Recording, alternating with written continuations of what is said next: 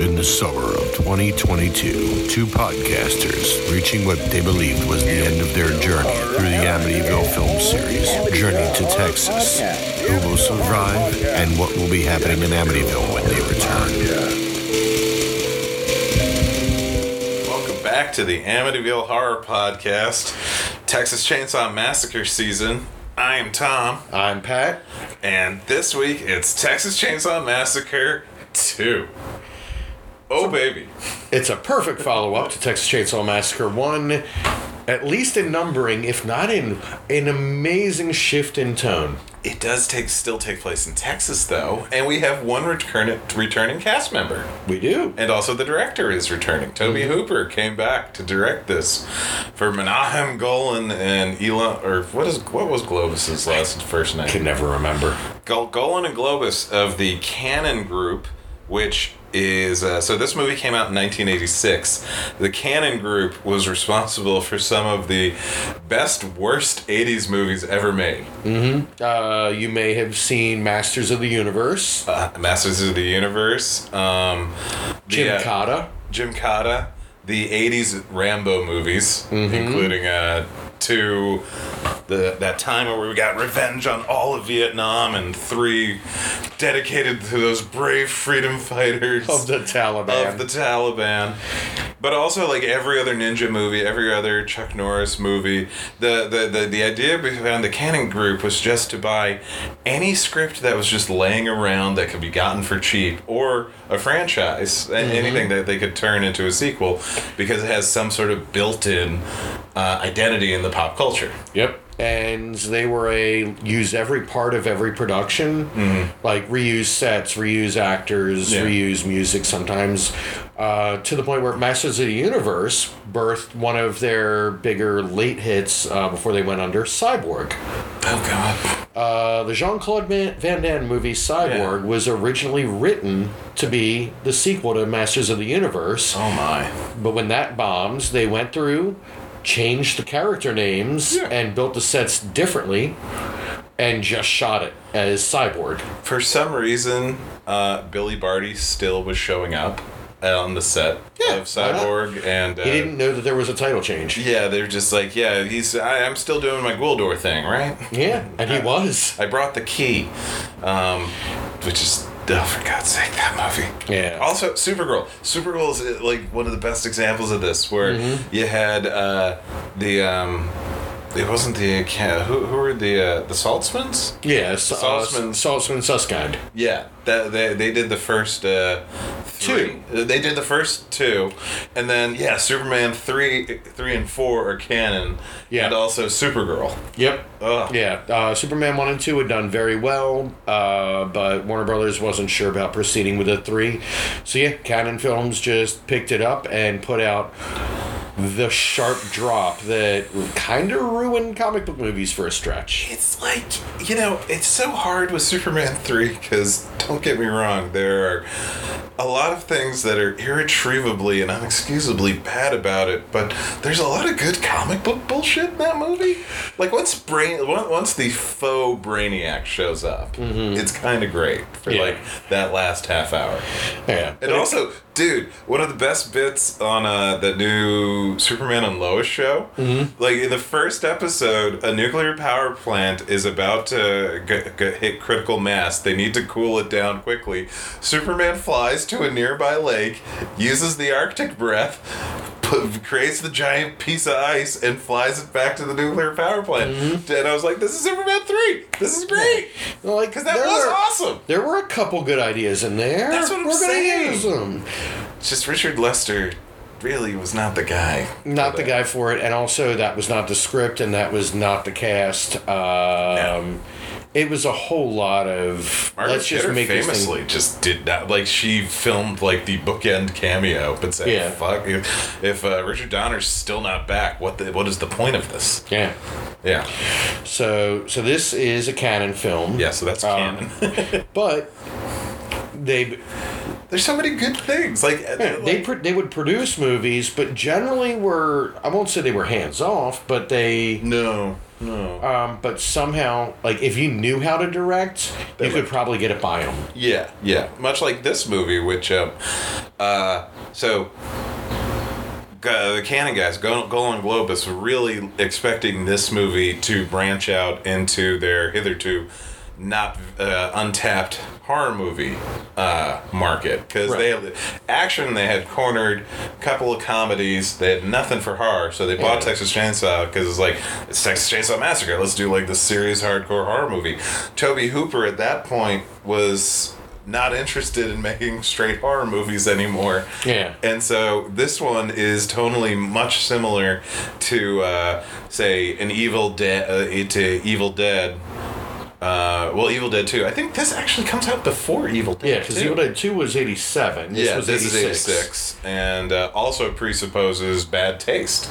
Yeah. Or not bad taste, uh, Dead Alive.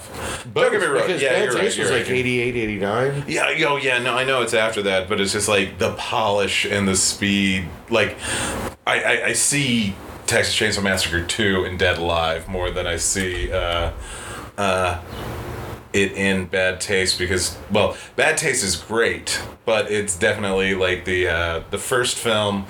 Let's The- just put it together like Texas Chainsaw. Never. mind. I'm sorry, you were gonna Yeah. say. Well, not Bad Taste was filmed over a long, like what, two years? At, at least a year. Yeah. And just we have enough money for some more scenes. Let's go shoot them. We'll figure out the whole movie eventually. It'll work fine. Peter's grown his beard back. He can just play one of the zo- the alien zombie things.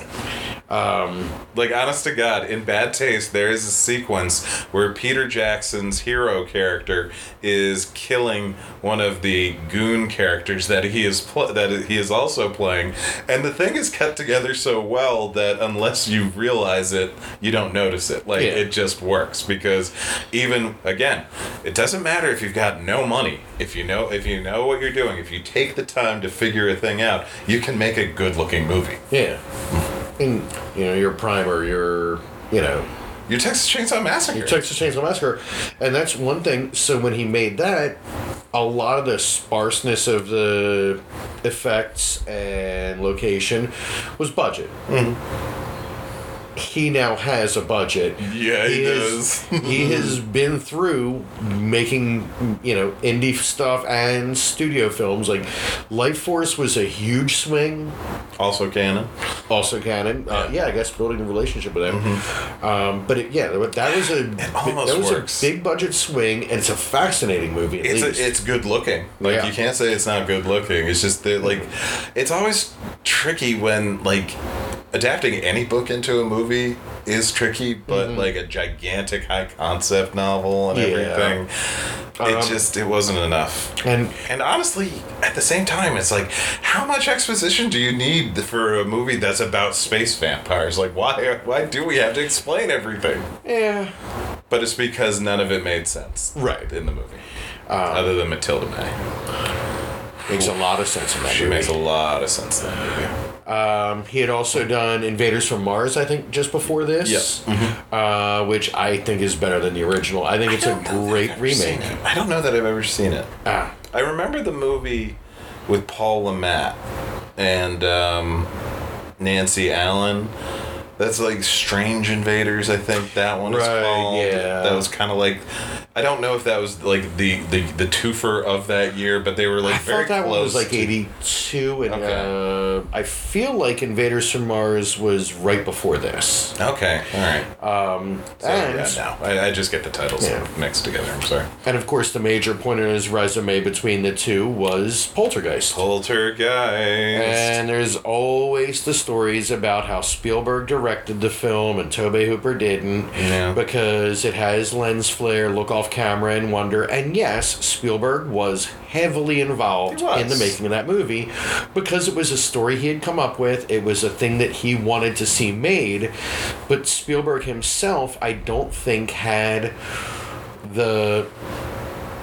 He didn't have the spirit to him, at least at that point in his career, Yeah. to go full scary. Which you want that. Tobe Hooper is not afraid to Right. do. That movie's terrifying. It really is, and it's not.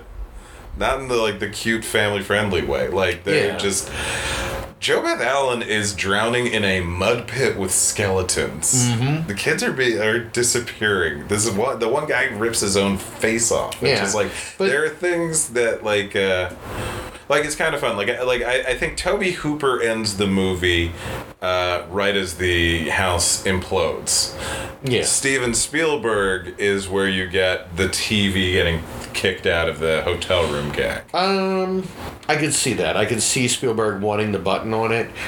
Uh, I can also see Ho- Hooper, Hooper is liking fun. the joke. Oh yeah, yeah, no, no, no, no, no. Uh, but it's definitely Tobe Hooper never gets enough credit for the movie. No, I he think. really doesn't, and I for a long time bought into that. But wa- rewatching a lot of his stuff and seeing, he does have that kind of. Actually, there are shots in there that I don't think Spielberg would have come up with. I think that there's compositions. I think that there's like just there are a lot of ideas that are much more him than Spielberg, though the two collaborated for this perfect sandwich.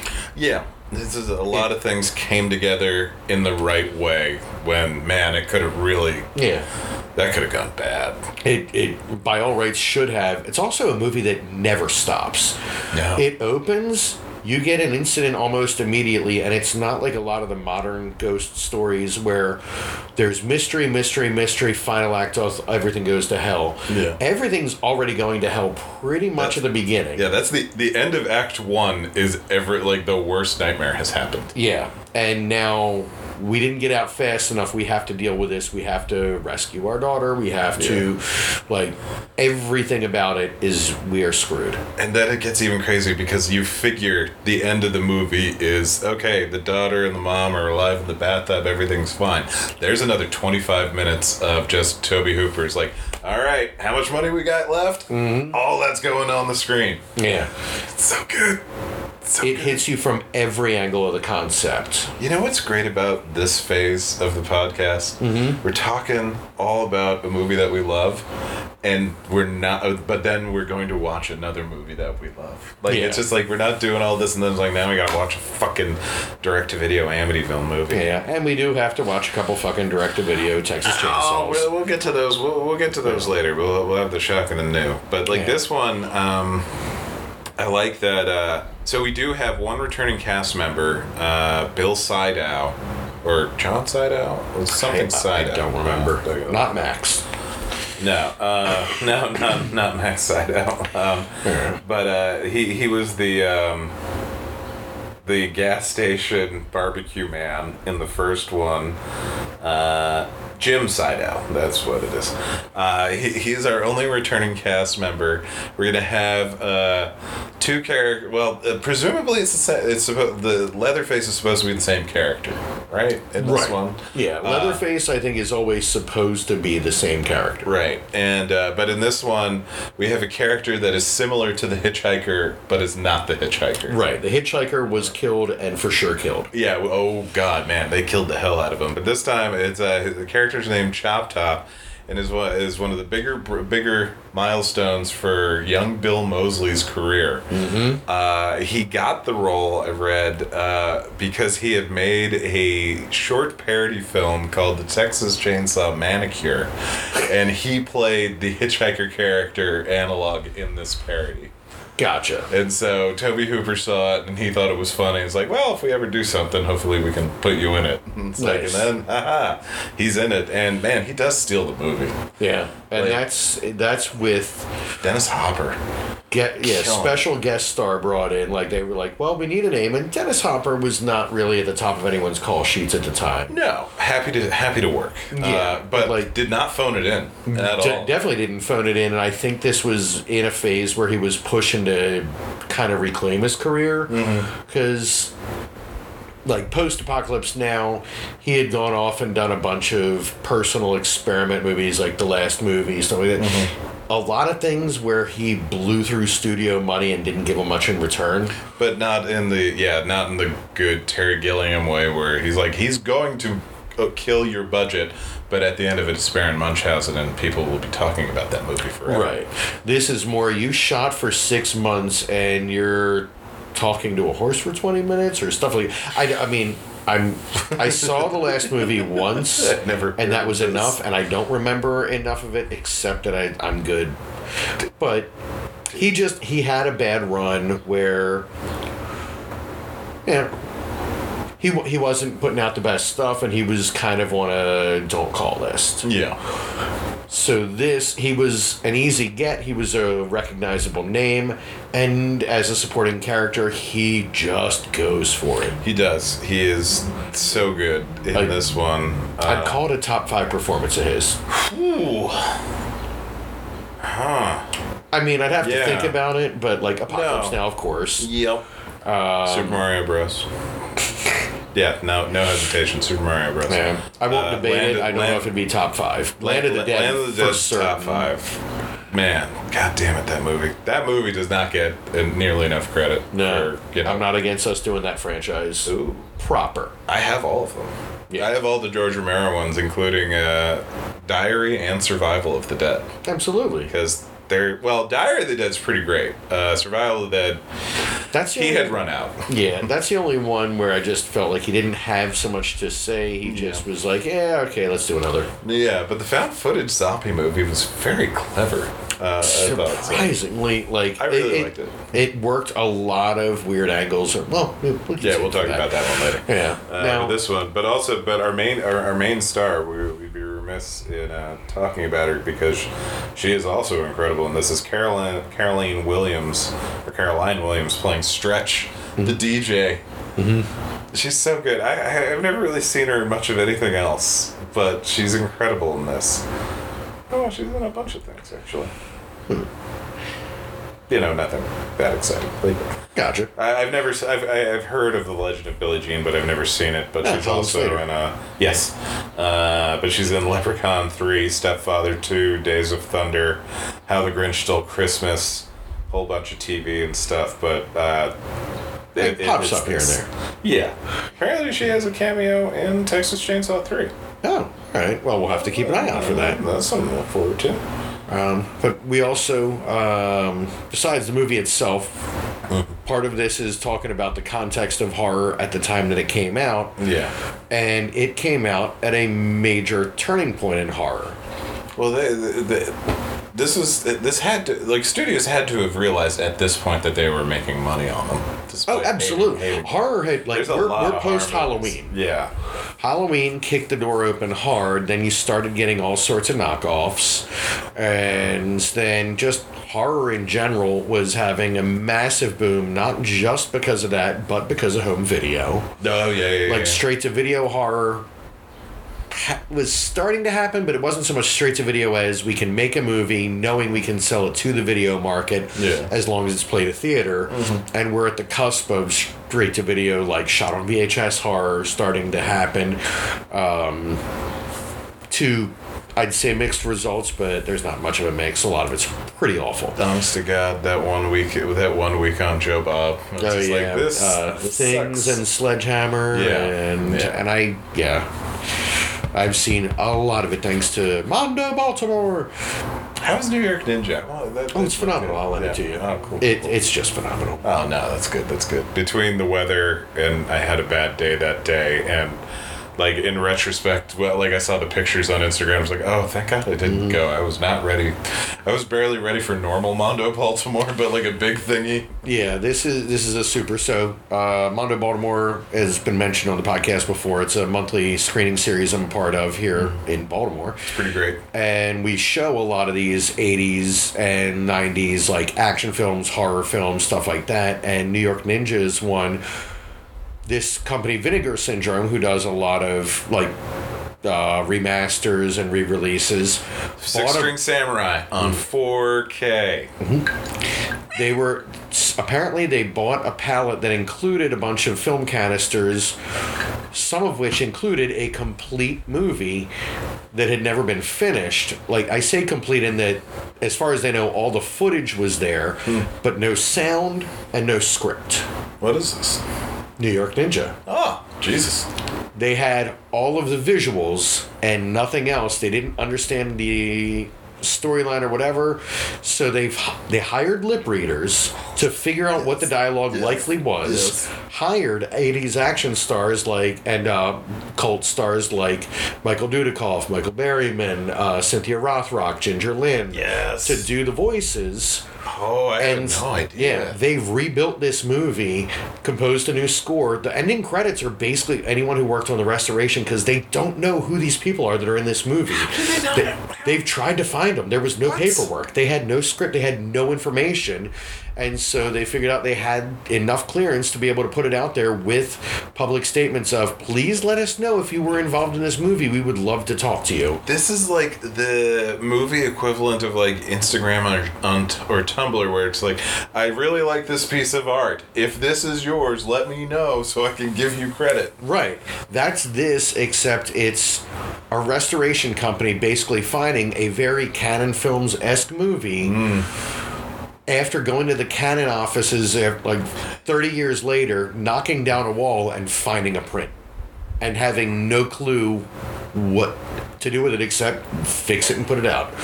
So, Now I wish I had gone. yeah. but all that aside, so turning point in horror, Yeah. the mid 80s is when horror started to really just be funny. Yeah.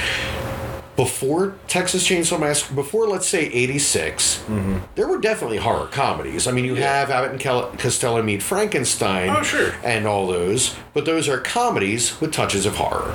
Agreed. You have movies that are horror movies that occasionally have some levity here and there. They have a funny character. For instance, uh, I'm looking at the uh, horror movies came, that came out in 1985. Fright Night. I was that was top of my list. I'm sorry, I jumped. Oh no no! I'm just glad that was top of your list too. Also, Lifeforce by Tobe Hooper. Uh, I'm trying to see another funny, any funny ones. Ironically, Nightmare on Elm Street Part Two was 1985, but there's nothing funny about that movie. No. or at least intentional. Oh, Return of the Living Dead. Yeah, That, that's another big funny one. The Stuff by Larry Cohen, but Larry Cohen's stuff has always been like hard Satire. satire. Yeah. and, and with Yeah. uh, the horror Yeah. elements. But yeah, But this movie came out the same year as the movie where I think it officially like got its footing and pivoted. Uh-huh. Friday the Thirteenth Part Six. That was eighty six, right? that is 86. And Friday the Thirteenth Part Six Yeah, it is, is. first off the first Friday the Thirteenth to be supernatural. Yep. It's also a comedy in the costume of a horror movie. Correct. That movie doesn't really go for scares. It just goes for Extreme violence. extreme violence and laughs. Yeah. But you're not watching the movie to be terrified with occasional breaks from it. You're watching basically a fun park ride. yes. And that was new.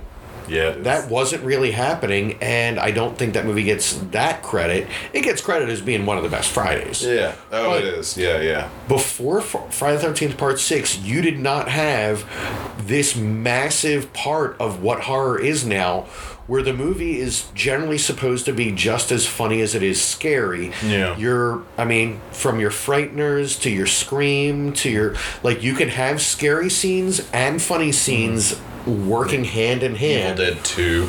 Evil Dead 2. Mm-hmm. And I'm not saying that they took their cue from Friday the 13th Part 6. No, but What I'm saying is it opened the door and it let people know this is something we want to see. yes. And a lot of people took it and ran with it and were probably inspired by like ripples out of that over the years. But horror now is very Oh, it has to have humor. It- like yeah. equal parts of humor. when a horror movie doesn't have humor and it just commits to being scary, it stands out. People talk about it like, you know, like a grand revelation.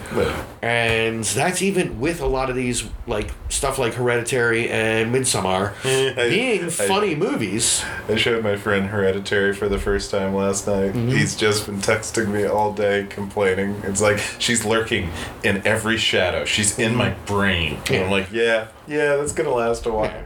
And like, I will say, Midsommar is the funnier movie, especially the director's cut. The director's cut is Yeah. just legitimately a funny movie that ah. has some uncomfortable stuff. I don't. I have a, I, have a dark sense of I- humor, but yeah, I'm gonna disagree with you on Alright, that. But fair enough. you know, but I will say Hereditary. Yeah. The name is a pun because Yes. what happens? Well, it's you know. her head it- hit a tree. I hate so. I No, hate it- you so it's right much. there. I hate you so much. Don't hate me. I didn't come up with the pun. Well, you know, you're repeat. You're you know continuing it. Yeah. No. We're here to inform people. No, the next year, 87, we get Evil Dead 2, and, uh, I mean, arguably one of the funniest horror movies ever made, Jaws the Revenge. Featuring no, TV's yeah. Sonny Spoon. Because, like, even stuff like, um, like uh, American Werewolf in London was in 1981, and, well, I, I argue that that is one of the most perfect horror comedies. It is. Uh, you uh, like part of what makes a perfect horror comedy is you don't know how you're supposed to react, and so it kind of keeps being scary. Uh, your point is very sound, where it's just like, and now we're just like, we know this is not going to scare you, Right. so let's have fun with it. Yeah. Like I said, horror comedies had existed and there's Yeah. always, you know, but Reanimator. Reanimator, but those are okay, we have our horror and we have our comedy, but it's Uh-huh. like a Neapolitan ice cream. Whereas from Jason 6 forward, oh, this is a horror movie, but it's not scary. No, no. Like, not. we're not here to frighten you, we're here to give you fun horror. Yeah. Also, uh, 1987, the year after this, Nightmare on Elm Street Part 3, the first one where Freddy legitimately starts making jokes. Yes, Hmm. and that's again. There's there was something. Again, I don't want to necessarily say people were inspired by six, But just that there was part of it. something in the culture that I feel like that's the first time it really like, Slumber Party Massacre 2, 1987. and that absolutely falls into what I'm saying. Yes, that it movie does. does. not try to scare you at all, No, and it it is wonderful. Also, Silent Night, Deadly Night Part 2. Silly. Garbage Day! Yep. That man was that man is amazing. Yeah. But yeah. But yeah, you look at the late '80s into the early '90s, and Fun like Shocker. officially. Shocker is a comedy. Yeah, We- well, no, the second half of Shocker is a comedy. The first half is grim as hell. Yeah. God, Shocker. It's You such know, a it- weird flip. It is the weirdest movie he made. Like, and this is a, a career. What Wes Craven's career had both The Serpent and the Rainbow and The People Under the, the Stairs. But I, I would argue that Shocker is just pound for pound the weirdest, just single movie he made. Well, it's because it's almost half of each of the other two that you mentioned. It's like, Yeah. okay, we're going to be really upsetting, disturbing, unrelenting. And now let's go complete like Here's Daffy Duck. Denis Leary as a televangelist. Yeah. I mean, it's just it's so tonally bananas. Yeah. But interesting, as opposed to the uh, the Joss Whedon version of Justice League, which yes, it's totally tonally inconsistent, but who cares? Like. I don't know why I brought that up. I Well, just hate the Justice League movies. Yeah. Anyway, And I wouldn't call Shocker totally inconsistent. I would call it manipulative. I would say it, he basically wanted to give you the scary stuff up front, Yeah. the, you know, the serial killer, the murderer, the grief, the Mm-hmm. Yeah. like really weird treat it realistic as hard as Yeah. you can. And then we're going to turn it into a giant cartoon so that when you leave the theater, you've had a good time and you tell your friends to see it. They go, they get scared, then they have the good time. He's giving you just a very long, fun cool down after Having- just such a bleak, bleak first half. yeah, having your cake and eating it too. Yeah. It's like the any, different. any movie that successfully like any, any filmmaker who can successfully make you care or and or empathize with uh oh god what was his name michael doherty um the uh the dad oh, God. Uh, damn it Was I gotta look at- I it's, don't it's remember. michael something but he Not- always plays a shit in every single movie he's so good at it but you care about him at the beginning of the movie Yeah. god damn it i'm looking it up shock Yeah. So anyway, yeah, I feel like Texas Chainsaw 2 hit at this same time, and I don't know michael when. murphy Michael, Damn it. okay. He, he was in the mat. He, he's in a zillion things. Don't worry. Yeah. Yeah, and so with Texas Chainsaw 2, He's- it's a horror the bear in. Batman Returns, Oh my god. right? Wow. He is. Oh god. But anyway, But yeah, this is this is a horror comedy. it's time to start having fun. It's some of the funny stuff is absolutely gut busting, and unfortunately, there's also some gut busting for some incredibly graphic stuff. Yeah. And what's fun is that we'll, we'll talk more about it next week, but it, you can see how much the next one, uh, Leatherface, the te- colon, the Texas Chainsaw Massacre 3, is them overcompensating to try to go in reverse because they didn't like the comedy direction. Yeah. They were worried about it. But, Yeah. but that'll be next week. We should Yeah. watch this movie now.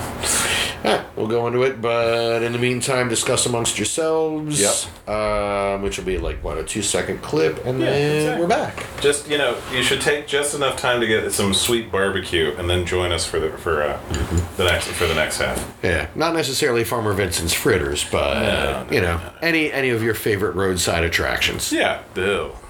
Roadside.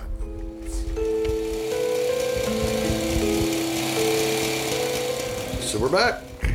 Yeah, that movie's still great. Yeah, I, I, I, I like this one better than the first one, if I'm being honest. It's just Yeah. more fun and terrible and horrible.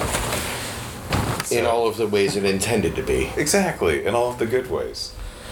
So we start with like another, uh, like the tradition is it start it starts off with like title crawl and some deep voiced guy explaining what's going on. And this time, it, like the first one is John Larroquette pretending to be Orson Welles.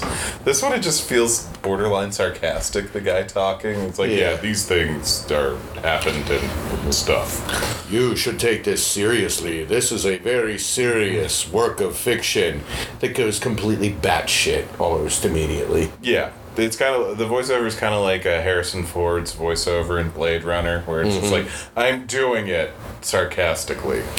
So Harrison Ford doing a voiceover. Yeah, Yeah. I still think the voiceover works better than they thought it would have.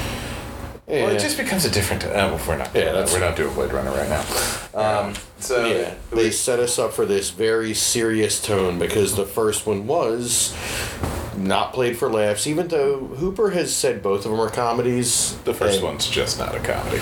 No. And this one, there's funny stuff in it, but a lot of it is definitely playing for some scares. Yeah, yeah, no, it's so good. So we find out that uh, like Sally got away, and uh, she ended up in a mental hospital because, well, you know, she survived. Yeah. there's that's a lot to come back from. It is, but that uh, random murders keep happening all throughout Texas, and uh, even though the police will not admit it, the Texas Chainsaw Massacre is still going on. Yeah. Then we cut to some, two bro dipshits Yeah. with a FA, F-A-H space Q license plate, which wouldn't pass muster these days. But No. at the time, I'm sure. It's kind of funny, uh, you know, if you're a douchebag. Yeah, and these guys are definitely douchebags.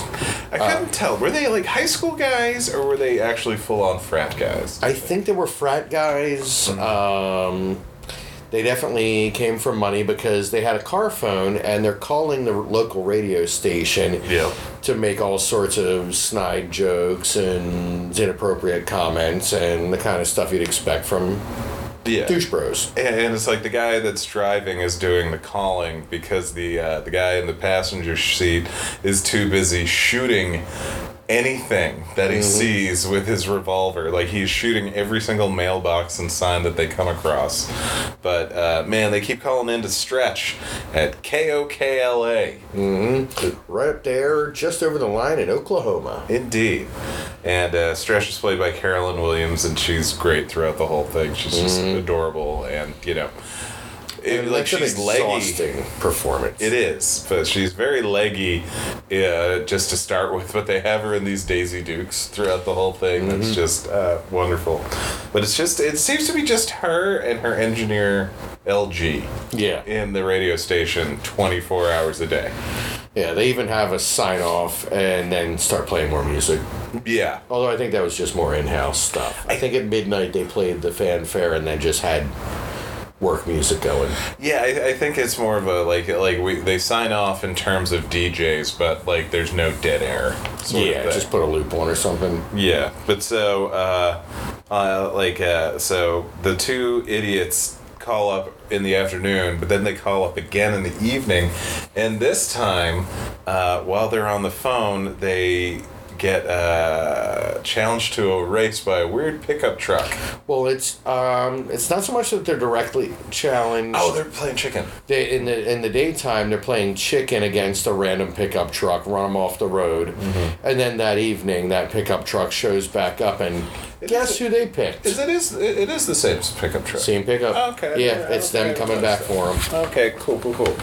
But yeah, so this time around, this weird skeleton comes at or uh, corpse. Yeah, Cor- yeah, corpse but a very out. dried out corpse. Oh, yeah, yeah. Um, pops up holding a chainsaw and swinging at them, yeah. and starts chopping at their car. Cuts through the uh, cloth roof very easily because Well, cloth and chainsaw. Yeah, it's a convertible, and all the while, uh, Oingo Boingo's "No One Lives Forever" is playing in the background, and they are on the they are on the phone with Stretch at KOKLA because, and I've never understood this, and I've never bothered to look up why, but anytime somebody calls into the radio station, Stretch can't hang up on them. Like, there's something about like the the, the phone line that like they can't like they can't end the call on their own. The caller has to hang up. Yeah, I don't understand that. I mean, it's contrived. It, it's a re- like it creates a reason where uh, Stretch has to keep listening to like these two guys being killed, and then has a recording of it for later plot purposes. But uh, after uh, one lucky shot at the uh, the corpse. Uh, Gets it right in the head. gets it right in the head, sla- uh, flailing about with the with the chainsaw. It turns out this was all an elaborate Cirque du Soleil uh, marionette, and it was Leatherface the entire time. Mm-hmm. I love that Leatherface was incognito. Yeah. like, in disguise. Well, Leatherface wears a leather, ma- you know, a leather human skin mask. Mm-hmm. Like costuming is part of it. exactly. Yeah. Now this time around, Leatherface typically wears a dress-up shirt and a tie, Mm-hmm. as opposed to the cross-dressing of the first one. No makeup on the. He wasn't. Well, it depends on your. He never was- wore ladies. Or no, he did There was wear. the a mo- well, there was one. Well, he wears the apron in this. He always Was wears it, the well, there was there was the There there was was, the domestic dress. apron There rather than the dress. butcher apron. Yeah. Negligible. He wears a woman's face in the first one, and so I think that. And you puts on make- his own makeup. Yeah. I'm just saying they have said in over the years that it was intentional that Leatherface was somewhat cross-dressing, Yeah. Well, yeah. um, and it'll come up in one of the sequels. But Hmm. um, but yeah, this one it's you know just nice tie. And Well. a jacket. Yeah, Well, he wears a jacket for like the first half, and then once we get into you know the help bit, Yeah. uh, he he's just wearing the tie and the uh, the the button down shirt. But so these guys get killed in spectacular fashion because Tom Savini's doing the makeup on the movie. Mm-hmm. Like I, I love like they they like uh, there's a big commotion of action, and then like the uh, the guy that's in the passenger seat is reacting, and he looks over, and there's the driver has this horrific diagonal gash on his head, and he's like flailing because you know his skull's about to fall off, yeah. which Um, and this is after they have a chase. Um, the pickup truck try you know tries to corner them by a bridge. They speed off. The pickup truck drives backwards. Yeah. and they're pace to pace around the camera so, uh, at least once or twice. Like some very nice stunt driving on this bridge. Yeah.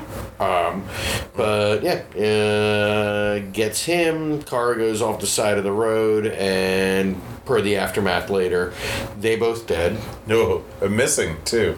and missing. The bodies are missing. And apparently did not have a lot of meat on them, but we'll get to No. that later. But Not so much. But at the the wreckage, we get introduced to Lieutenant Lefty Enright. Mm-hmm. Uh, played by the inimitable Dennis Hopper, and he is some non-specific Texas law branch. Uh, no, he was a ranger. Uh, did they find They out say he's a ranger? they say he's a ranger Okay, that, that makes more sense. Uh, no official car, no badge, no anything like that. But he is at least saying that he's a ranger, Yeah. which um, he says periodically to um, Stretch. Stretch. Uh, he calls her sister, and then when uh, towards the end of the movie um, finds. We're jumping around, but Yeah, hopefully you've seen jumping this. Uh, finds w- Franklin from the first film in his wheelchair in their Circus of Madness. Yeah. and calls him brother, and which But makes me uncle, though. I think. He, he's their uncle. He's a he's family, which Yeah. makes me wonder if he is actually a lawman or not, and, or just posing as one to track them down on his own vendetta. I think he was a lawman officially at some point because you have that one uh, state police detective talking to him.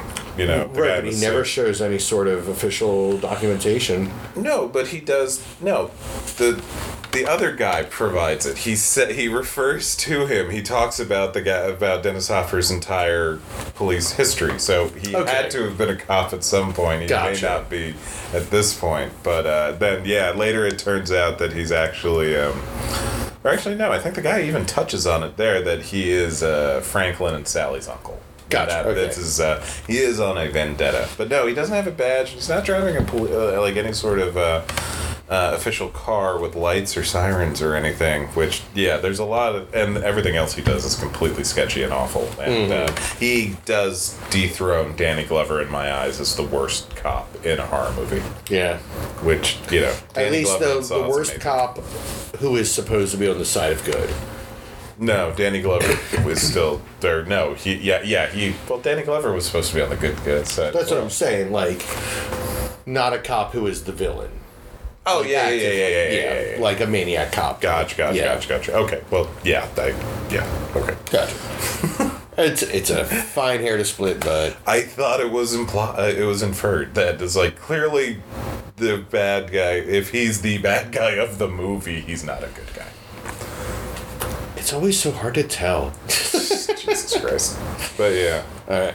So on the wreckage of the car, they find uh, he finds which I had never noticed before, nor apparently you. Yeah, uh, the symbol in blood that was on the side of the van in the first one. yeah, it, it- it's either the same symbol or just something similar in terms of like marking the car with blood, which uh, that's kind of neat. Yeah, and that I think that marking was what clued him in that yo, this is them. Oh yeah, yeah, yeah, definitely, definitely. Yeah. And uh, so he gets permission from the local pol- constabulary to uh, keep hunting down whatever leads he wants. And uh, this is all taking place on the weekend of like a big college football game. It was A and M and OSU. Sounds right. Uh, that went right in one ear and out the other. College football game. wah, wah, wah, wah, wah, wah, wah. That's completely fair. So. Yeah. And the same weekend as a major regional chili cook-off. Indeed. And so just a lot of things happening. And so it turns out Stretch and LG are covering the chili cook off, which is taking place in the same hotel that Lefty is apparently having some sort of lost weekend. Yeah, yeah. Drinking not Heineken, fuck Heineken. Pabst. But also- Blue Ribbon. It looked like he was just straight into the whiskey, but Yeah. I wanted to mention the Pabst because uh, we had mid movie remembered another major Dennis Hopper performance from the exact same year that I can't believe I forgot for sure. Yeah. Uh, Blue Velvet. Yeah, that should have been the uh, before I even, even if I'm joking about Super Mario Brothers being one of my favorite Dennis Hopper performances. Yeah. should have talked about Blue Velvet first. Yeah, so And yeah, two in one year. Damn, that might be his best year. An argument could be made. Yeah, because uh, Super Mario was 92, Ish, yeah. and Speed, which we also mentioned, was 94. Yo. So, anywho, Anyhow. So, Stretch, okay, and this is where it gets kind of weird, because, like, Dennis Hopper's character is supposed to be really gung ho about hunting down uh, the, the Leatherface family, and Stretch comes in with evidence of it and he just he doesn't even give her it's more than that he's just giving her the bum's rush he doesn't even hold take the tape he doesn't like he's Yeah. not even trying at all he her. immediately shoves ev- like every possible opportunity to investigate this back. It's a tape of the phone call where they get killed on the road with the sound of a chainsaw. yeah That's a big lead. I feel like it's a clue Yeah, uh, but he just wants no part of it, no part of it. Get lost, get out of here. I'm doing this on my own. yeah And so they go down and they cover the cook off. and the winner of the the winner of which is local Texas barbecue magnate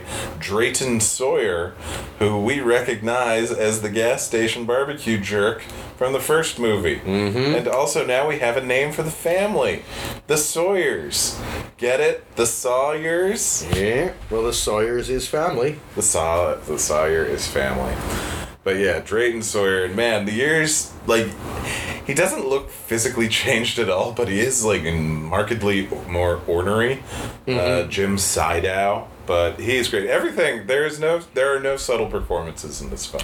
Yeah, everybody's playing towards to the back seats. Yeah, it, it's amazing. It, it's fantastic. So Yeah, he wins the chili cook-off contest even despite a piece of hard corn that is that somebody finds in it. Not a it's of tooth at all. Uh, it's one of those hard shell peppercorns. It's not Yeah. a tooth. What do you think? It was a tooth. You're you're hilarious. You're hilarious. yeah. But so and then like uh, like there, there, there's officially scenes that are deleted from the copy that we've got. Like notably, uh, Joe Bob Briggs has a cameo or shot a cameo that was cut out of the film. But just the whole sequence is weird because it's like. Dennis Hopper's gung ho about finding the Sawyer family, and then the next scene, something has happened, like a newspaper article's been published that Stretch references that makes him some sort of laughing stock, and now he's drinking himself to death in a hotel room. Uh, Stretch leaves him, goes down to cover the chili cook off, and then. Uh, they go back. Uh, Stretch and LG go back to the uh, the radio station. Uh, Sawyer uh, gets a phone call from people from people we'll find out later about the radio tape. Or no, no, no, no, No, that, that's that later, happens that's later. later. That's later. Okay, so Stretch, hold on, hold on. Uh, so Stretch, uh, Stretch leaves, and then uh, Lefty goes to buy chainsaws yeah. and then somehow beats Stretch back to the radio station. But before that, man, this chainsaw store. Mm-hmm. This chainsaw store is amazing. the Cut Right Chainsaw store loaded with every kind of chainsaw you would need in a part of Texas that by all exterior shots tells you you probably don't sell a lot of these. No, it's uh, and it's just a chainsaw store. There's Yeah. like it's not a hardware store that has an extensive chainsaw collection. There's not a there's not a jar of mints from the Knights of Columbus on the counter. There's nothing. Nothing. And like I like the like little detail of the guy the, the guy running the store has to turn on the lights of every room that Dennis Hopper goes in because you know we can't afford the electricity because like the uh, the mar the profit margin is that thin because again all they sell is chainsaws.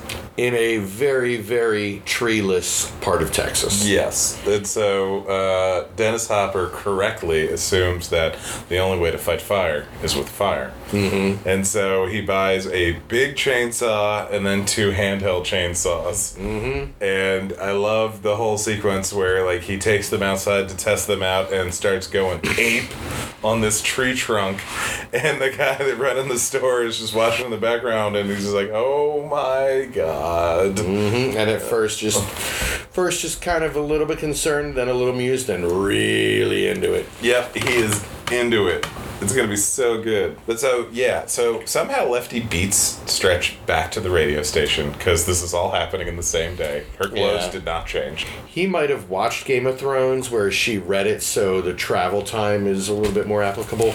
Great, a Game of Thrones joke. How relevant and We record these way in advance. fucking hate you. Uh, and so we begin. So we begin like the horrible, horrible plan of Lieutenant Lefty Enright, which uh, step one, on convince Stretch to keep playing the tape of the murder on the air, despite Stretch explaining that this is probably going to violate a lot of FCC rules. Uh, yeah, it's basically every reason not to do it. Uh, the workaround is that somebody did technically put in a request, and they have to play requests. Yeah, yeah. Even if it's a snuff audio tape. Yeah, and the, the station's getting complaints all day, but hey, don't we get request complaints all the time anyway?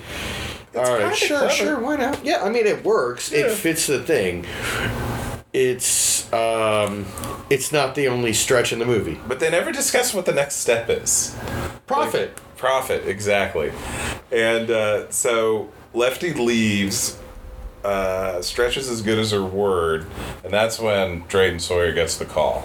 'Cause the- and he uh, sends the minions to go check it out. And we get introduced to one of the greatest thing, greatest bits of this movie, Chop Top, played by Bill Moseley. Mm-hmm. Oh baby. Yeah. Uh, sitting there waiting in the lobby of the radio station while LG's off uh, getting coffee or Coffee. something. Yeah.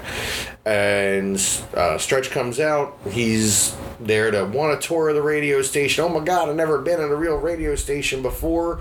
And so she gives him the tour of, oh, here's a Rolodex, and here is a lamp, here is a, you know, shark alley grabber type type thing. Um, and just goes around the table and the desk and oh and there's the exit sign tour's over sorry gotta go the whole time he keeps holding a lighter up to a coat hanger hook and scratching at his head and then putting it in his mouth. Yeah, he's wearing a uh, Sonny Bono Beatles mop top type wig.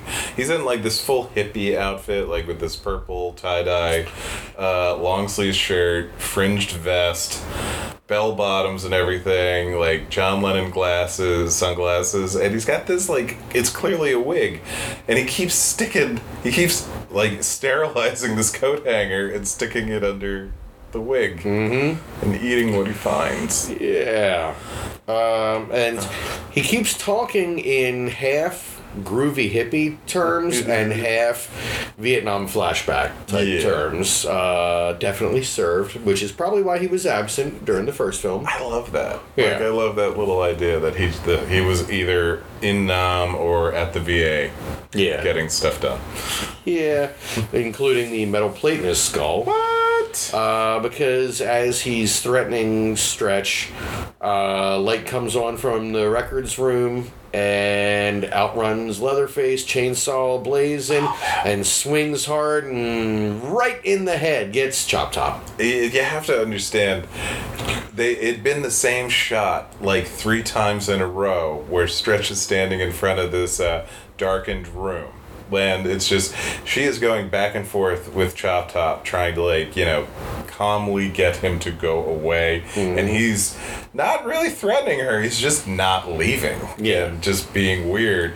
And then the minute he turns the light on in the darkened room that we've been looking at for like five minutes, mm-hmm. wham! As loud as anything. This fucking chainsaw and Leatherface comes out. Yeah, and- Patrick jumped. Yeah, I've seen this movie a couple times, but it's a good gag. It is a good guy. and I know that it's not her that gets it. It's Chop Top gets hit in the head. man. Um, and Damn it, Leather, you dented my plate! Yep, right in the metal plate he has from his service.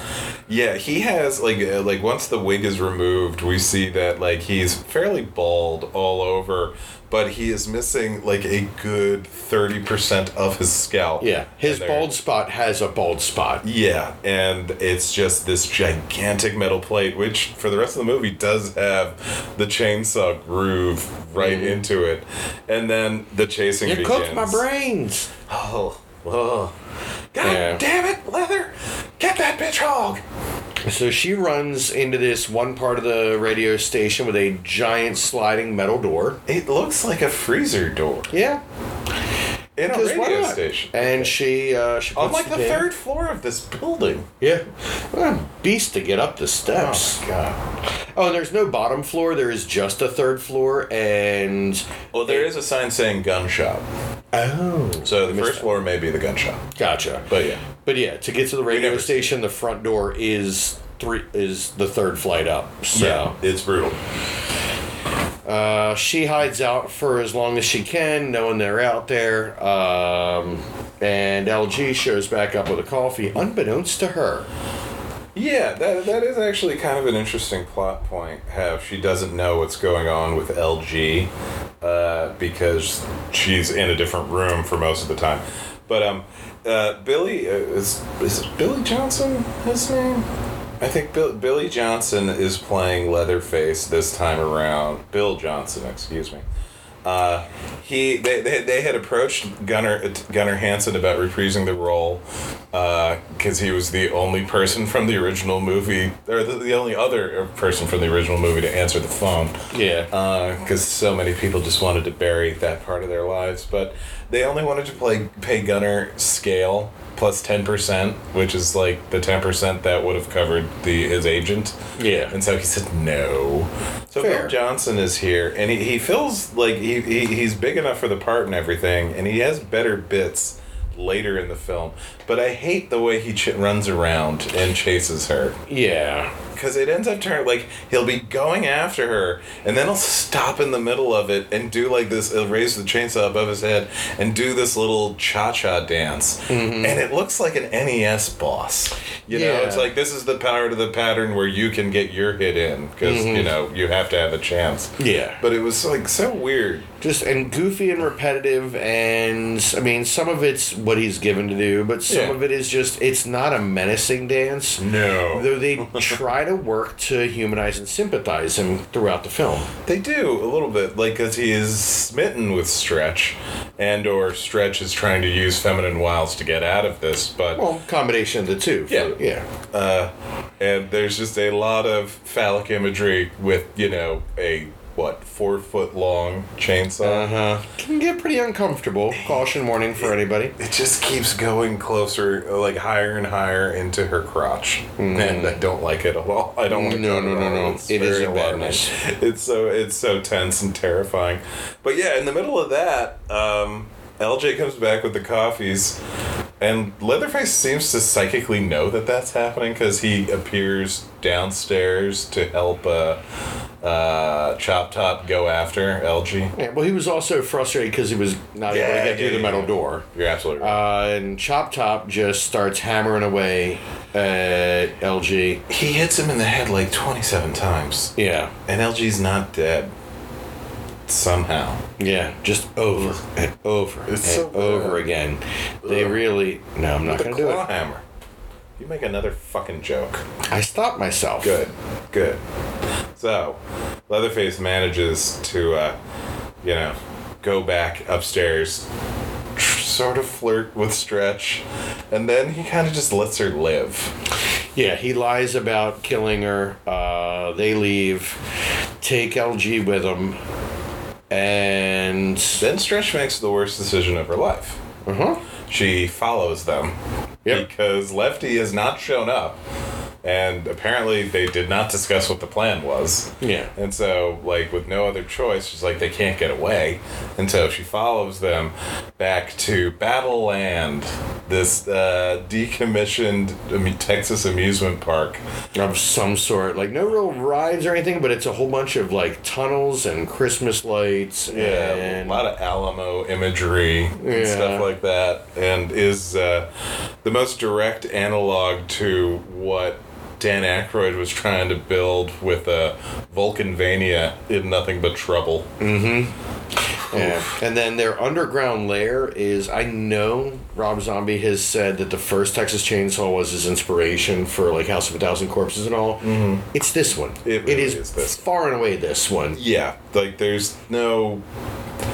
There's an inherent silliness to House of a Thousand Corpses that is great. I love it so much. But yeah, no, there's no cinema. Like I, I, I could buy that Devil's Rejects was supposed to be more like uh, Texas Chainsaw the First. Right. Not perfectly one to one, but definitely the tone make matches a lot more Yeah. than that one in terms of. Uh, treatment of violence because no actually devil's rejects is really silly too Yeah, that's what I'm it. saying. Like yeah he as much as he says it, this is the one that inspires him. Yeah, He likes the better. concept overall and the I guess shared universe of the two, but yeah, the first one not a lot to not a lot of it in his stuff. And No, no, and which is not a knock. It's just no, just yeah. it's what it is.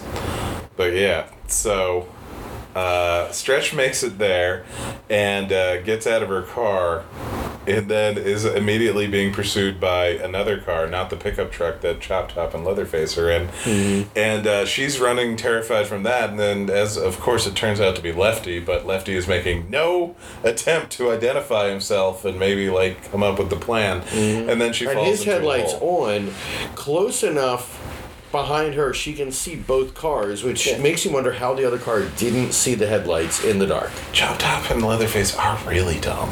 this is true I mean, very dumb, very distractible. It's kind of like uh, they are. They, they really do feel like Yakko and Wakko Warner. that's fair This is what happens when there's no dot. They get they're, Ah. they're very ineffective at getting things done. Um, but yeah, so Stretch falls down a hole the minute she's supposed to be rescued by Lefty. yeah completely random hole not triggered by anything or any of that just it's drops into a pit um, And she then almost drops dropped- into like another pit, and then another pit, and then another pit. Well, before she drops all the way, she's hanging on for dear life. Lefty uh, tries to give her a hand, Uh, and I'll allow that one. Yeah, because yeah, he grabs the closest stick he can find that actually is an arm, and the wrist gives out. Down she goes, and as he's holding the arm, like oh shit, oh god, and looks over and sees that it's an arm, and the elbow just bends down like wah wah. Yeah, Lefty sucks. Yeah. Lefty just sucks. But so Um, but yeah, she tumbles all the way down this tunnel, goes down a forever. curly slide, through a floor, through another floor. Um, it's like the mine from Temple of Doom. Kinda. it just keeps going and getting worse and more fiery. Yeah. But she's dropping through these things like uh, uh, alien acid blood. Yeah. Well, it's all because it's an amusement park. Like this is all none of it's real or none of it's like, you know, Up to code? solid or up to code or anything. It's all just, you know, uh paper mache and facade. Yeah. And so yeah, she keeps falling through it. Ugh. And She finally, hits bottom. uh, we would think. yeah. But yeah, she um. Then she gets discovered by Leatherface, uh, who agrees to help well, he's got he's got taken a shine to her. He's taking a shine to her. He's in the middle. He's in the middle of stripping the skin off of LG, Yep. and Which is good news because now he's got something to give her. yeah, a mask to hide.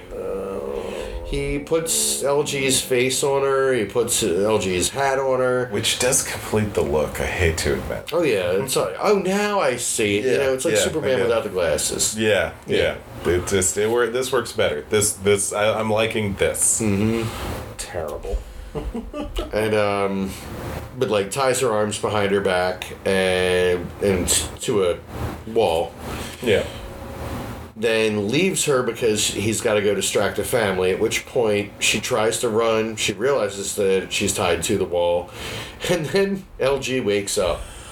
He's not dead yet. How he's missing? Like he's been flayed on one arm and, And one part of his side. chest, and his, His face, face has been removed, This and this is after the twenty-seven hammer blows. and he can still spit on the floor, which is something Spitting. he so- did so constantly, just on the floor of the radio station. in the building. Like, Yeah, Ugh. But so somehow he manages to pull enough hand-eye coordination together to cut the ropes for stretch and give her a fighting chance and God bless him. Like it, it, he he ends up, he like he finally realizes what she's what what's on her face and starts having you know mental breakdown, but then just falls down as, and his last words are just the resigned shit. And that's fair. yeah. I, I, I'm not judging him at all. Meanwhile, while this is happening, uh, Lefty has has uh, suited up and is wearing like cross bandoliers for his uh, handheld uh, chainsaws and is carrying the big one in, spouting phony baloney, spiritual sounding uh, like scripture nonsense the Yeah. entire time about like dragging these popular in Texas. Yeah, and I love like on like the straps that hold the smaller chainsaws. He has like additional backup chains, Mm-hmm. like as if this is like real bandoliers and everything. Well, you pop a chain, you don't want to be without. Yeah, so he makes his way into like the the the first level sees a wall that appears to have blood leaking out of it, kicks it, releasing a torrent of internal organs. Uh huh. Like for like 30 seconds, internal organs are slopping out of this hole, which was the exact moment that I realized I liked this movie better than the first one. uh, but at this point, he swears even more unholy revenge and starts chainsawing anything that looks like it might be load bearing in the glorified cave that he is in. Yeah. He is awful at everything. Mm-hmm. But so Stretch is trying to figure out how to get out of this place, and it's kind of neat. Like it's one of those situations where where they uh, like when like they say when you fall into a deep body of water, or you know if you lose consciousness and wake up underwater, give yourself a second, look at the bubble where the bubbles are going, and then go that way. Like if you can't see underwater, or if you, if it's dark honest to God, Stretch is looking around at anything, and nothing is giving her any indication of where safety might be. Yeah. And everything is everything looks like an escape and a trap at once. Yeah. And dark corners, dark hidey holes. So she's just scrambling for every possible exit. Um, lot of chase, a lot of chase, a lot of chase. Extended.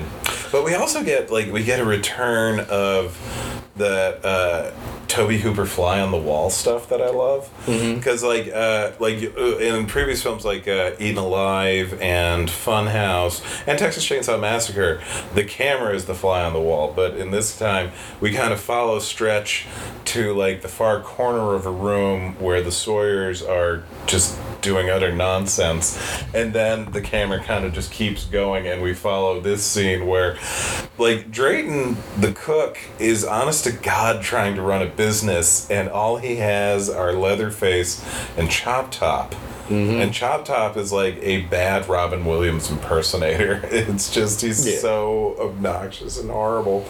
And Leatherface is well Leatherface. Yeah. Leatherface is the happy scrappy puppy. Yeah. Um, But he gonna kill you. Yeah. And, he, yeah. So and then she we- she runs, runs, runs. Um, they catch sight of her.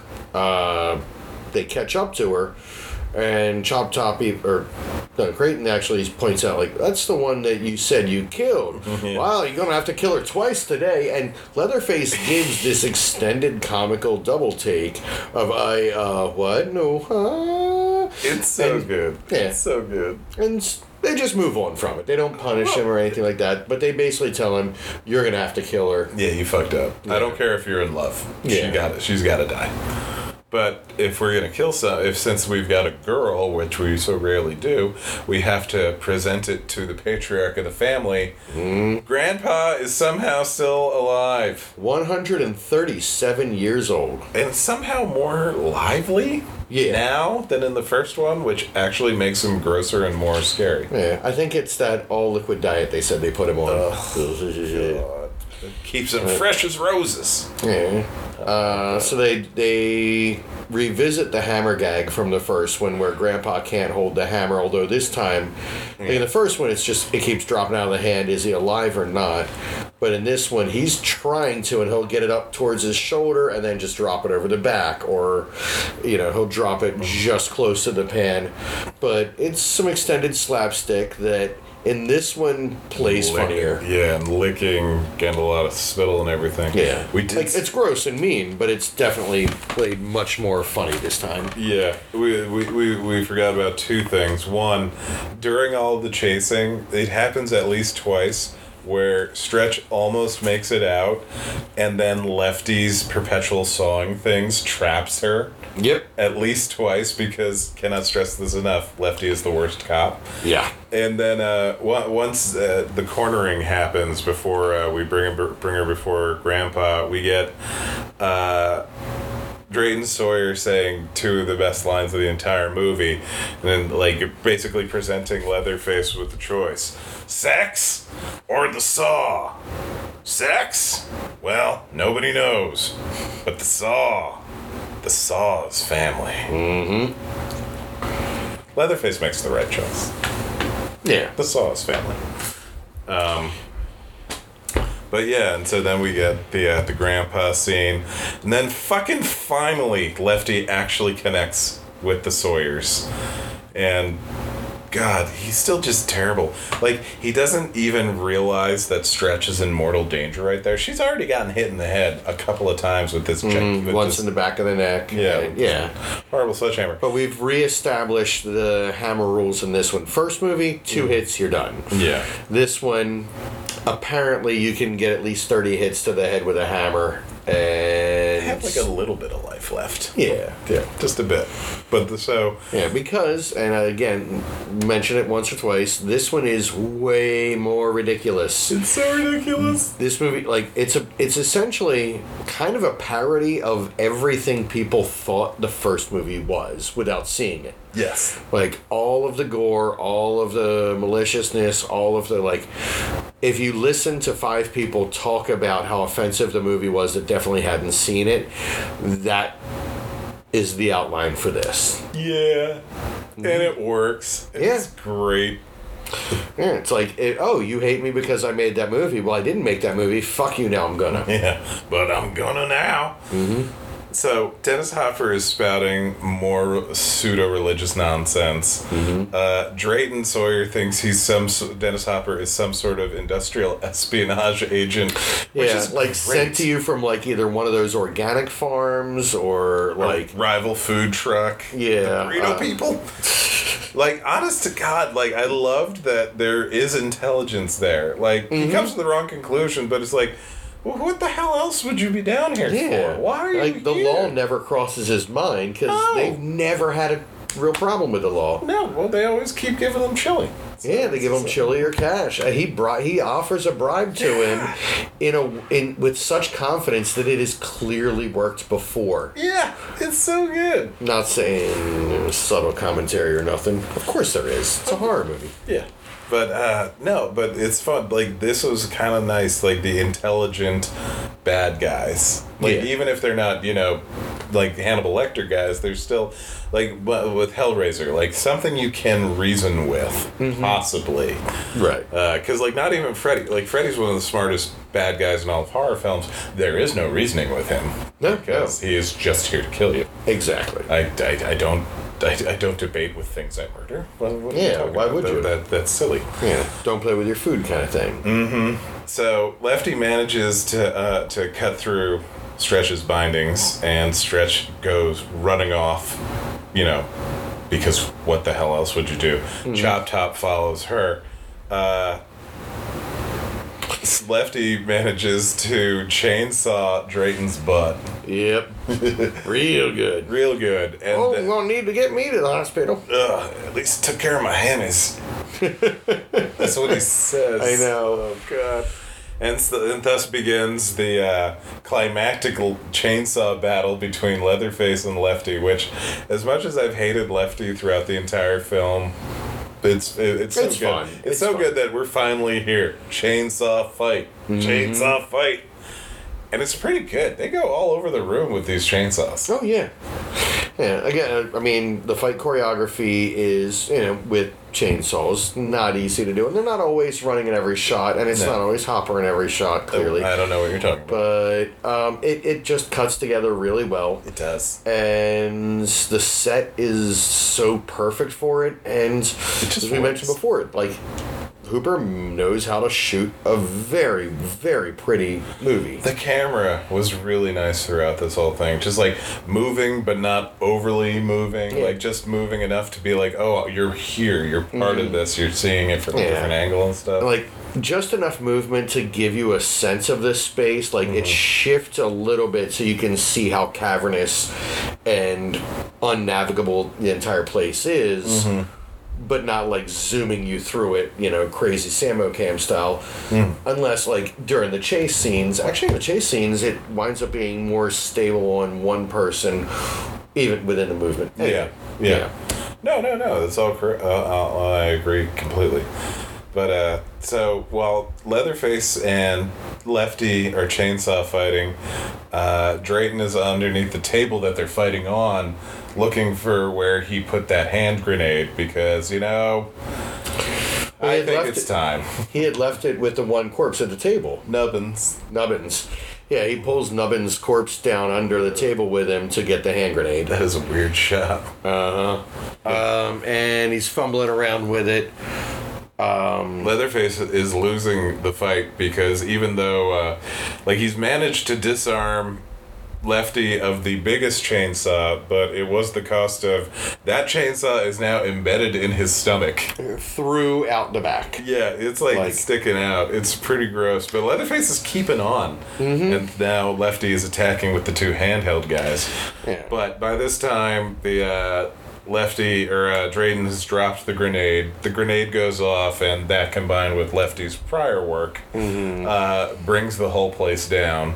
Uh, but Stretch and Chop Top are still, or Lefty Stre- Stretch is still running up these stairs up to one of the uh, the bigger, more ominous looking attractions in the Mm-hmm. in Battle Land, and uh, Chop Top is giving Yeah. chase with his fucking straight razor, and he's Yeah. not letting up at all. Imagine uh, the nightmare version of like Smurf Mountain at King's Dominion. For those who've ever been there, Jesus. um, it's like it's a it's a clearly paper mache little like hilltop mountain thing. Yeah. Except it just don't sit right. No, there's like the steps look bad, the railing falls apart when you look at it. Stretch manages to make it all the way up to the top, and at the top, it's Grandma. What's left of her? There's a lot left. There's a lot left of her, but I would say the uh, the soul not so much. No. No, she is definitely far more withered than Grandpa, and as far as we know, dead. She has to be dead. Well, Eh, she's eh, definitely dead by the end of it. And she's holding a chainsaw, like a la the Pieta. Mm-hmm. And uh, above her and uh, the chainsaw is this skeleton kind of hanging from the ceiling with like a welcoming gesture, like, here you go. Yeah. Here is the chainsaw. And uh, Chop Top finally catches up and has uh, two of the if not memorable in and of himself lines, memorable because uh, Jeff in Scud the Disposable Assassin quotes them. Right. Jeff the Plughead Monster speaks solely in movie and television quotes. And uh, we have uh, this is like a dead end. Dead End City is one of them, and it's uh, just like death eating a cracker. As he is slicing his own throat with Yeah. his straight razor, Just, but somehow, just enough to bleed, not enough to Ugh. hit anything major. Ugh.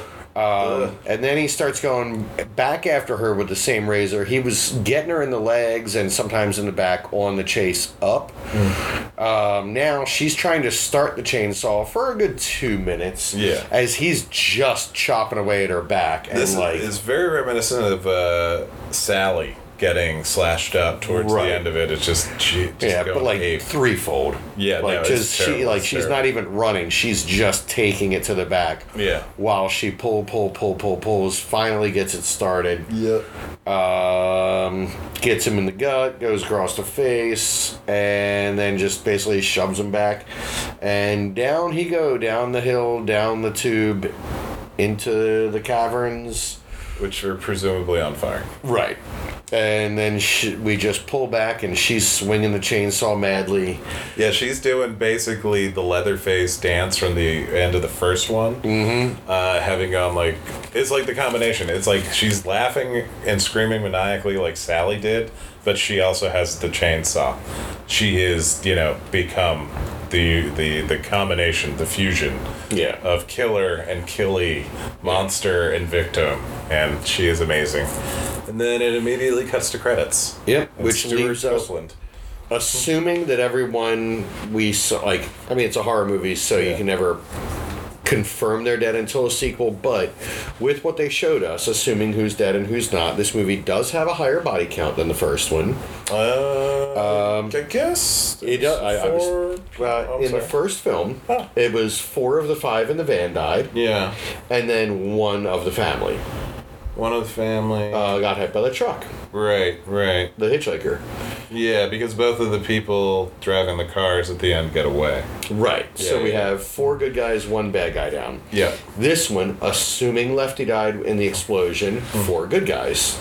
Or not, well, four victims. Four not Sawyers. Right. Yeah. Um, yeah, you have LG, you have Lefty, and you have the two douchebags at the beginning. Yep. And then you have five family members. You count Die. grandma. Uh, I'm not counting Grandma. I'm counting, okay, Leatherface, Yeah. Chop Top, Yeah. um, Drayton. Drayton, Grandpa. Grandpa. Maybe I did count the Grandma? No. Nubbins. No, I guess it was just the four of them the whole movie. Okay, so Yeah. yeah, so four and four. So this one has not quite double the body count of the original, Yeah. but most of that is villain, or it's Yeah. it's equal. It's 50-50 villain hero, No, that's good. um, and We don't even care about two of the uh, not not, not villains right. because they're they're douchebags. It would have been even higher because apparently, like this Joe Bob Briggs movie theater scene, like uh, the Sawyer's massacre the people, Oh, gotcha. everything. So it would have been an even higher body count. Makes sense, but that probably was X rating central. So Yeah, yeah. I mean, this was already right up on the line of the best '86 could offer. So good, so good, man. This is some good chili. Mm-hmm. This is good. Texas Chainsaw Massacre 2 just rules. That's like it it hits the sweet spot for the the good 80s gross out fun horror movies. Yeah, like, but legitimately intense. Yeah. Um, Patrick jumped. Yeah, It was great. and I've again seen this enough times that I shouldn't, you know. But there are some scenes in some movies that will always get me. Yeah. When the chest opens in the thing, every single Yeah. time. Yeah. Um, almost more so now that I know it's there. It's so bad. Yeah. That was it was so much fun the first time I watched that with my brother because I had seen the movie and it took like twenty minutes for me to realize, wait, you haven't seen this? It's like, no, no, I haven't. I'm like, oh well, I'm just watching you for the rest of the movie. Mm-hmm. It was great. I will say, without saying what the scene is, I will say that the last honest, solid, just jump, jump, need a minute on that. Uh, the Invisible Man. Yep. But I won't, yeah, I don't want to spoil I- the scene. Yeah, I think I know which one. Yeah. but, oh boy, that one got me. That's good. That's Um, really, that Invisible Man movie's really good. Oh, it's fantastic. Really it is front to back, just scary as all hell. yeah. Yeah. Um, it might not be the best watch for some people. Um, it's about stalking. He's an invisible man. Yeah. I mean, it's just the premise. So if that is a sore spot, you'd probably be best to Yeah. skip that one or watch it complete. You know, in, in as safe a zone as you can get. But holy hell, it's good. Yeah, really good that one. Not as good as Texas Chainsaw Massacre 2, but few things are. That just did like look no I, I like the Invisible Man a lot. and It's Yeah. it's a good movie. This is more of a thing that I like. I need to remember to not just nod but verbalize. Yeah, yeah. Um, but yeah, so that that that was the silliness of Texas Chainsaw Massacre 2. Great soundtrack. Oingo Boingo, The Cramps. Stewart Copeland has the song at the end of the movie, which is just kind of weird. There's like a couple like vague rappy chainsaw move songs like Yeah. throughout. It was kind of weird, but um, yeah, I cannot recommend that one enough. It is on Tubi. I watched my DVD because I care about things. Um, like not having to wait through commercials. Not having to wait through commercials. But so yeah, next time will be Leatherface colon the Texas Chainsaw Massacre three.